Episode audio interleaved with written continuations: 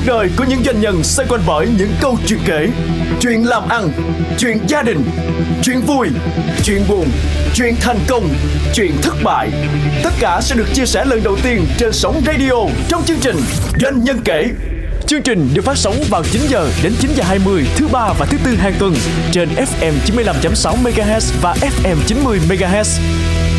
Chào mừng quý vị và các bạn trở lại với cuộc thảo luận cùng tiến sĩ Dương Văn Thịnh về chủ đề Smart City, từ khái niệm cho đến những vấn đề mà một doanh nghiệp hoạt động trong một thành phố thông minh sẽ gặp phải. Cùng những câu hỏi về sự ảnh hưởng đến lối sống đến các giá trị văn hóa đã có từ lâu đời đối mặt như thế nào với sự thay đổi nhanh chóng do công nghệ tạo ra. Và một smart city được nhìn thấy như thế nào?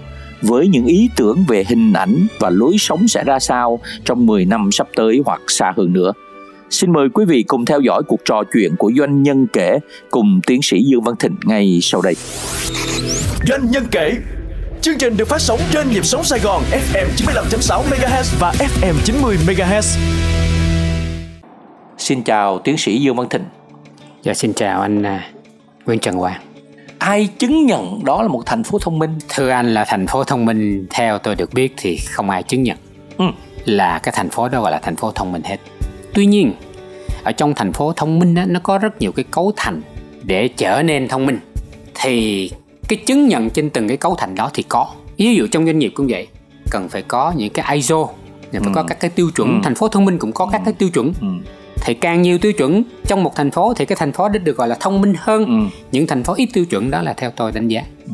nó cũng có một số tổ chức gọi là tổ chức xếp hạng sự thông minh của thành phố thì có tôi chưa thấy một cái tổ chức nào mà chứng nhận thành phố đó là thông minh hay là không ừ. thông minh vậy thì dạ. tôi là một doanh nghiệp tôi muốn chuyển đến một thành phố thông minh thì tôi sẽ phải tìm kiếm điều gì cá nhân doanh nghiệp thì cần phải thay đổi cho nó phù hợp ừ. với cái thành phố mà mình đặt bản danh đó ví dụ khai báo điện tử hoặc là tất cả các ứng dụng đều trực tuyến mà thành phố đã yêu cầu. Mà chúng ta không sẵn sàng thì chắc chắn là chúng ta không có làm việc được chứ chưa có nói tới phát triển và cạnh tranh. Ừ. cho nên cái việc đầu tiên doanh nghiệp cần phải làm là chúng ta phải xem xem thử thành phố đó thông minh đến cỡ nào. Trong cái thành phố gọi là thông minh á, thì nó có một cái từ rất là lớn bao trùm lên đó nó là cái từ minh bạch thông tin à. thì doanh nghiệp chúng ta tiếp cận được với các thông tin rất là rõ ràng minh bạch hơn đối với những thành phố gọi là kém thông minh. Minh bạch như thế nào? À, minh bạch ở đây à, có nghĩa là chúng ta cần biết thông tin gì thì chúng ta có cái thông tin đó. À, tôi cho một ví dụ. À, ở Singapore có nhiều cái công ty người ta muốn xây dựng cái trung tâm dữ liệu ở thành phố Hồ Chí Minh. Cái việc đầu tiên người ta hỏi là à, có đủ cơ sở hạ tầng hay không để người ta mở cái loại hình doanh nghiệp này. Nghĩa là à, nghĩa là người ta muốn biết là cái hạ tầng nó có sẵn sàng để cho họ mở ra một cái doanh nghiệp. Hạ tầng bao gồm những gì? Hạ tầng bao gồm hạ tầng truyền thông hạ tầng kết nối. Ừ. ví dụ có đủ điện không? Ở thành phố mình á nó có đủ điện để họ mở một cái một một cái một cái kinh doanh mà nó ngốn rất nhiều điện. Ừ. thì họ biết ngay thành phố Hồ Chí Minh là một những thành phố đủ điện nhất tới là thành phố Bình Dương ví dụ vậy. Cái đó được minh chứng bằng số liệu bằng dữ liệu ờ, qua cái hệ thống big data dạ đúng rồi. cái đó nó được À, thông tin rất là minh bạch. Rồi. Và doanh nghiệp biết ngay là nên đầu tư cái gì ở đâu dựa trên cái hệ thống cơ sở dữ liệu à, minh bạch à, của thành phố cung cấp cho người dân và doanh nghiệp. Những thành phố nào à, được xem là thông minh nhất thế giới mà có thể làm hình mẫu để chúng ta có thể ờ, học hỏi. Khi chúng ta nói nhất á, thì nó phải có cái thời gian và có các tiêu chí. Thì nó có một số cái cái tổ chức à, truyền thông uy tín cũng như là một số cái hiệp hội. Giống như nó có một hiệp hội tên là Statica à, luôn xếp hạng à, các cái thành phố dựa trên nhiều tiêu chí khác nhau. Thì năm 2022 thì Singapore được xếp hạng số 1 với trên 10 tiêu chí. Kế tới là thành phố Helsinki của Phần Lan. Ở châu Á thì có thêm các thành phố nằm trong top 10 top 10 đó đó là Seoul, Bắc Kinh là hai thành phố được gọi là thông minh à, bậc nhất. Thì à, phía sau Singapore ở châu Á thì nói ví dụ vậy. Chúng ta ví dụ như Singapore đi. Ừ. À, gọi là một thành phố thông minh mà trên truyền thông họ cũng đưa rất nhiều câu chuyện. Thế thì những cái điểm nổi bật nào về cái thành phố thông minh Singapore mà nó giúp cho doanh nghiệp vận hành tốt hơn.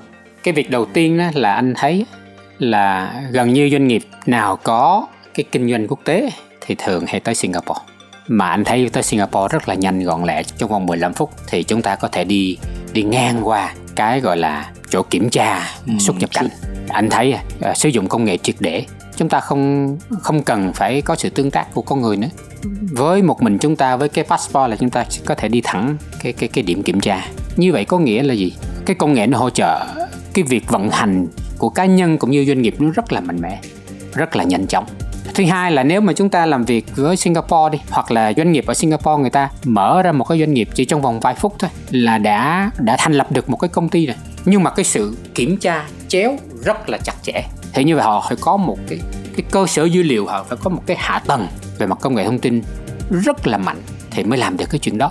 Mới biết được rằng à cá nhân này, doanh nghiệp này nó như thế nào, tình trạng ra sao, cách thức mở cái mô hình kinh doanh nó như thế nào là phù hợp và người ta phản hồi rất là nhanh. Thì cái sự phản hồi cho doanh nghiệp về mặt thông tin nó rất quan trọng. Thông tin như thế nào, nhiều hay ít ra sao nó không quan trọng bằng cái có câu độ, trả lời có câu trả lời tốc độ trả lời và độ chính xác của cái câu trả lời đó yeah. Dạ. thì đó là những cái cái điểm cộng rất là lớn nó giúp Singapore nằm trong danh sách top 10 và là số 1 à, của thế giới năm 2022 vừa rồi. Thường thì ờ, với những công nghệ nó sẽ cung cấp thông tin, nó sẽ cung cấp dữ liệu giúp cho cái người điều hành là CEO để ra quyết định. Giống như hồi nãy anh vừa mới nói là câu trả lời cho doanh nghiệp. Câu trả lời từ bên ngoài chính là những cái thủ tục được hay không được được bao nhiêu tất cả cái đó là đến từ các ờ, đơn vị quản trị của thành phố các đơn vị quản lý còn đối với bên trong á, là người CEO phải thường ra quyết định dựa trên các dữ liệu dựa trên các cái hạ tầng mà nó đưa ra những cái thông số giúp cho người CEO ra quyết định nhanh hay chậm rõ ràng hay không nó cũng giúp cho cái tính hiệu quả của doanh nghiệp đó. Thế thì câu hỏi của tôi ở đây là một doanh nghiệp thông minh nãy giờ mình đang nói trong một thành phố thông minh chúng ta vẫn nói tới cái ờ, công nghệ chúng ta vẫn nói tới AI, Big Data, ờ, chúng ta nói tới IoT, chúng ta nói tới blockchain chẳng hạn thì nó là thuần công nghệ. Nhưng còn con người thì sao? cái trí thông minh của con người nếu công nghệ nó thông minh đến cỡ nào thì nó cần con người như ra ra làm sao và điều đó một doanh nhân cái người vận hành công ty cái người CEO cần phải ra quyết định cuối cùng họ ra quyết định chứ không phải các cái công nghệ kia ra quyết định thì họ cần thông minh hơn như thế nào à, thưa anh công nghệ không thể ra quyết định nhưng công nghệ là một yếu tố hỗ trợ tối đa chính xác để cho chúng ta ra quyết định một cách thông thái, thông minh hơn. Thì về yếu tố con người thì cần phải hiểu. Việc đầu tiên là cần phải hiểu làm thế nào để ứng dụng cái công nghệ đó một cách thông minh. Tôi nói ví dụ, ở góc độ công nghệ mình nói đó, thì mọi thứ nó liên quan tới dữ liệu. Kinh tế cũng gọi liên quan tới dữ liệu, doanh nghiệp cũng liên quan tới dữ liệu. Thì cái người vận hành doanh nghiệp đó phải biết sử dụng dữ liệu à, một cách thông minh để ra những cái quyết định chính xác và thông thái hơn. Thứ hai là cần phải cải thiện quy trình cần phải nâng cấp về mặt kiến thức cần phải học hỏi phải trau dồi những cái kiến thức những cái quy trình những cái phương pháp gọi là mới để phù hợp với doanh nghiệp của mình. Tóm lại cần phải có sự thay đổi. Dù anh có giỏi anh có thông minh thì anh cũng phải cần có cái sự thay đổi cho nó phù hợp cho đôi khi mình nói tôi rất thông minh mà tôi không chịu thay đổi. Tôi không có thích nghi với cái hiện trạng với cái cái cái tình hình như hiện nay thì sẽ rất là khó à, để tồn tại cho một cái doanh nghiệp như vậy. Khi mà vận hành một doanh nghiệp thì cái trách nhiệm của một doanh nhân một người điều hành là ra quyết định. Dạ, cái đúng. quyết định nó càng uh, chính xác bao nhiêu thì cái hiệu quả nó càng cao bấy nhiêu. Và một mặt khác chúng ta nhìn là xưa đến giờ đó dữ liệu là nó vẫn ở đó nhưng chỉ có cái cách xử lý dữ liệu nó khác. Như vậy cái điều mà doanh nhân cần thông minh hơn trong một tương lai nữa là cái thông minh này nó phải biết sử dụng những công nghệ thông minh. Dạ đúng rồi. Mà muốn sử dụng những công nghệ thông minh để mình có thể thông minh hơn thì anh phải có một cái tâm thế luôn luôn mở rộng học hỏi. Dạ đúng. Cập nhật với những cái thay đổi bởi vì bây giờ nó thay đổi liên tục và công nghệ cũng thay đổi liên tục thế giới thay đổi liên tục công nghệ thay đổi liên tục thì bản thân cái doanh nhân đó cần phải thích nghi với cái sự thay đổi đó. Ngoài cái học hỏi về công nghệ ngoài cái hiểu biết về vận dụng những cái thông minh trong công nghệ thì còn gì nữa không? Trong cái người doanh nhân thông minh trong một thế giới ngày càng thông minh bởi công nghệ. Cái điểm sáng của những doanh nhân thành đạt tại thời điểm hiện nay đó ở trong cái thế giới công nghệ đó là cái tính sáng tạo ừ. khi chúng ta nói đến công nghệ thì chúng ta có rất nhiều cái công nghệ sẵn sàng để hỗ trợ cho chúng ta ừ. nhưng chúng ta sử dụng công nghệ gì nó phù hợp hay không ừ. nó có sáng tạo hay không nó có hỗ trợ tốt cho cái sự phát triển của doanh nghiệp mình hay không thì cái tính sáng tạo trong sử dụng công nghệ nó cũng là một cái yếu tố à, rất quan trọng đối với những người CEO cho doanh nghiệp. Tôi cho thêm một ví dụ rõ hơn cái điểm này. Có nhiều nhiều người, nhiều doanh nhân người ta lầm tưởng là trang bị càng nhiều công nghệ thì sẽ thành công càng cao. Ừ. Nhưng đôi khi nó nó là ngược lại. Bởi vì anh sử dụng quá nhiều công nghệ mà nó không có hiệu quả. Anh sử ừ. dụng quá nhiều tiền để anh mua công nghệ mà cuối cùng nó cũng không hiệu quả ừ.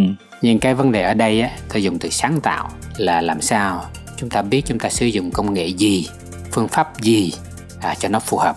Cho ai cho ai tạo ra hiệu quả gì? Tạo ra hiệu quả gì? Dựa trên thấu hiểu gì? Dạ đúng. Thì cái mà ở Việt Nam mình đang thiếu là sử dụng hoặc làm việc với các chuyên gia. Người ta thấu hiểu cái cái công nghệ nó phù hợp cho cái doanh nghiệp của mình. Bởi vì bản thân một CEO thì chắc chắn dù có học cách mấy thì cũng không thể nào rành à, bằng một cái chuyên gia về công nghệ. về công nghệ. Mà cho đúng cái lĩnh vực hoạt động của mình ừ. bởi vì khi nói chuyên gia công nghệ nó cũng là một cái đề tài rất là lớn nó rất là rộng mà chuyên gia công nghệ đó nó phục vụ cho đúng cái ngành của mình thì cái tính hiệu quả nó sẽ rất cao nhưng mà chuyên gia công nghệ đó nó phải được kết hợp rất là hài hòa với cái hiểu biết về thị trường về khách hàng yeah. Dạ. về người tiêu dùng về thế mạnh của công ty thì cái đó chỉ có cái người CEO mới hiểu được chứ chuyên gia chưa chắc đã hiểu được những vấn đề đó như vậy.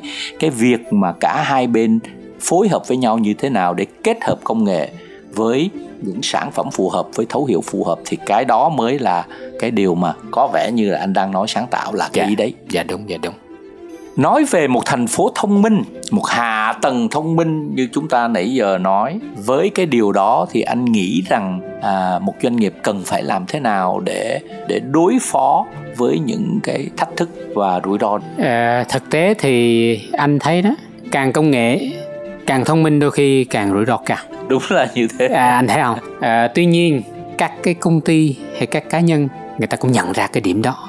Về góc độ là khi cung cấp các cái giải pháp thông minh. Thì như vậy à, hiện tại nó đang tồn tại rất nhiều các cái giải pháp để ngăn ngừa cái rủi ro đó. Bản thân các công ty công nghệ người ta đưa ra những cái công nghệ ứng dụng cho thành phố hoặc cho doanh nghiệp thì cũng có các cái công ty à, người ta đưa ra các giải pháp để phòng ngừa rủi ro mà công nghệ đem lại. Tôi nói ví dụ chúng ta truy cập internet à, truy cập và trực tuyến rất là nhiều thì chúng ta thấy nhan nhản rất là nhiều thông tin nói là có à, tin tặc ha. Ừ. À, hay là có à, những kẻ xâm nhập không mong muốn thì thực tế nó có rất nhiều giải pháp để ngăn ngừa ừ. tin tặc ngăn ngừa những cái đột nhập không mong muốn thì như vậy chúng ta phải hiểu cái rủi ro đang nằm ở đâu và chúng ta cần phải hành động trước khi à, cái rủi ro nó xảy ra bằng cách làm việc với các chuyên gia phòng chống rủi ro vẫn phải là chuyên gia vẫn phải là chuyên gia bởi vì nó phải đi song song hành với nhau. Có nghĩa là trong bất cứ cái cơ hội nào bất cứ công cụ công nghệ giải pháp nào nó luôn luôn đi đôi với những cái thách thức và rủi ro của nó. Dạ, vấn đúng. đề chúng ta phải đưa ra một cái phân tích rủi ro. Dạ, đúng. cùng lúc với chúng ta phân tích cái cơ hội. Gần đây nó có một khái niệm về mặt phòng chống mà tôi thấy khá thú vị. À, muốn hỏi anh đó là cái khái niệm zero trust không có tin bất cứ cái cái điểm uh, thâm nhập nào vào cái mạng lưới của một công ty yeah. Dạ. thế thì anh có thể giải thích thêm được cái này không à, xin phép tôi không đi vào quá sâu ừ. về vấn đề kỹ thuật ừ. mà nói ở góc độ dễ hiểu cho một doanh nghiệp thì nó sẽ không có rủi ro ừ. một cái phương pháp một cái cách thức ừ. tuyệt đối an toàn ừ. cho hệ thống ừ. à, tránh được cái cái cái sự rủi ro thâm nhập ừ. thì cái ừ. đó là cái câu trả lời cụ thể nét đẹp văn hóa truyền thống đặc trưng của một thành phố của một doanh nghiệp của một tổ chức có những thuận lợi nào hay có những rào cản gì khi mà kết nối phát triển với cái công nghệ thông minh một thành phố thông minh hơn một doanh nghiệp thông minh hơn ờ, nó nó nó nó có cái rủi ro là mất cái nét văn hóa truyền thống và đặc trưng của nó hay không? À, thưa anh câu trả lời là không. Bởi vì chúng ta phải xác định cái sự thông minh đó là cái sự bổ sung chứ không phải sự thay thế. Cho nên chúng ta thấy với nét đẹp văn hóa truyền thống bởi vì ở mỗi quốc gia ở mỗi thành phố ở mỗi doanh nghiệp đều có cái tính đặc thù và cái nét riêng của chính mình. Thì với cái thông minh với cái sự hỗ trợ của công nghệ thì nó sẽ làm cho những cái nét đẹp đó nó mạnh mẽ hơn lan tỏa nhiều hơn. Nó lan tỏa nhiều hơn chứ nó không có biến đổi hay không thay đổi được cái hiện trạng à, thực tế của cái doanh nghiệp đó. Um, nếu nhìn lại từ cái thời điểm mà anh nghiên cứu về smart city à, và các công nghệ xung quanh thành phố thông minh hơn 10 năm nay thì anh có cái nhận định gì về sự phát triển của nó, sự thay đổi của nó trong suốt hơn 10 năm qua và trong 10 năm tới anh đang mường tượng nó sẽ như thế nào? Thưa anh là trong 10 năm qua thì cái sự thay đổi về công nghệ vô cùng vô cùng nhanh. À, trước đây thì tôi nói ví dụ ở góc độ công nghệ đi, à, tôi nếu có ở góc độ kỹ thuật đi, à, liên quan tới internet đi. Yeah. Dạ. Thì chúng ta thấy có web 1.0 ừ. rồi 2.0 ừ. rồi bây giờ chúng ta là thấy 3.0. Cụ thể là gì? Ví dụ trước đây chúng ta mở ra một cái website đi là nó giống như là một cái bản tin điện tử gì đó chúng ta không làm gì được hết nó là 1.0 là vậy đó ừ. nó giống như một cái tờ giấy mà thay vì đọc trên tờ giấy thì chúng ta đọc trên cái màn hình máy tính ừ. một cái website nó gọi là website tỉnh rồi tới bây giờ là chúng ta thấy gần đây nhất web 2.0 là nó động nó gọi là web động có nghĩa là chúng ta một doanh nghiệp phải mở ra một website website đó có thể tương tác ừ. có thể tương tác được với người dùng rồi bây giờ nó qua một cái web thứ ba. Nó gọi là web 3.0 ừ. là ôi nó nó không chỉ nó nó không chỉ tương tác với người dùng mà nó cho luôn câu trả lời. À, nó cho luôn các cái hoạt động cho cho luôn các kết quả mà mình mình mong muốn. Thì mình như vậy cái sự phát triển với công nghệ nó nó, nó rất là mạnh mẽ. Ừ. rồi về mặt đường truyền về mặt truyền thông thì chúng ta thấy à, 5G sắp tới có thể là 6G có thể là 7G chúng ta thường nghe tại bên Nhật hiện tại người ta cũng đang nghiên cứu là 7G rồi. Thì chúng ta thấy trong vòng 10 năm tới thì cái sự thay đổi về công nghệ rất là lớn. Cụ thể gần đây chúng ta thấy ai cũng nói về AI, về robotics. Nó làm thay đổi cái cái xã hội một cách vô cùng khốc liệt. Và đương nhiên ở công nghệ thì người ta có góc nhìn đa chiều ở góc độ tích cực. Thì nó hỗ trợ cho cuộc sống của chúng ta doanh nghiệp và thành phố của chúng ta. Trái đất hành tinh của chúng ta rất là mạnh mẽ hiệu quả hơn nhanh Hiệu, hơn tốt hơn. hơn đó là góc hơn. độ tích cực góc độ tích cực còn à, tiêu tuy cực nhiên ở góc độ tiêu cực thì nhiều người ví dụ người ta nói AI giờ này phát triển rất là mạnh mẽ rồi liệu rằng mình có còn công việc để chúng ta làm hay không ừ. hay là AI để lấy luôn à, công việc à, của chúng ta thì cái việc này là cũng có nhiều tranh luận ừ. nè nhiều góc à, nhìn có nhiều góc nhìn lắm thì chúng ta phải nhìn ở góc độ tích cực thì chúng ta thấy một cái màu nó khác. Nếu nhìn ở góc độ tiêu cực thì theo tôi cái gì nó cũng có vấn đề tiêu cực thì làm sao để chúng ta lường trước à chúng ta để lên các cái phương án ừ. nha để là khắc phục ừ. được các cái cái cái tính là tiêu cực của nó ừ. thì để làm cho cuộc sống của chúng ta tốt hơn và cũng như tất cả các phương án kinh doanh mà mỗi doanh nghiệp đặt ra thì cũng vẫn có tiêu cực và tích cực đi song song dạ đúng chỉ có là hãy tập trung vào cái tính tích cực nhưng mà chuẩn bị và phân tích rất cụ thể rõ ràng để chuẩn bị cho mọi cái tình huống tiêu cực có thể đối phó được. Dạ đúng.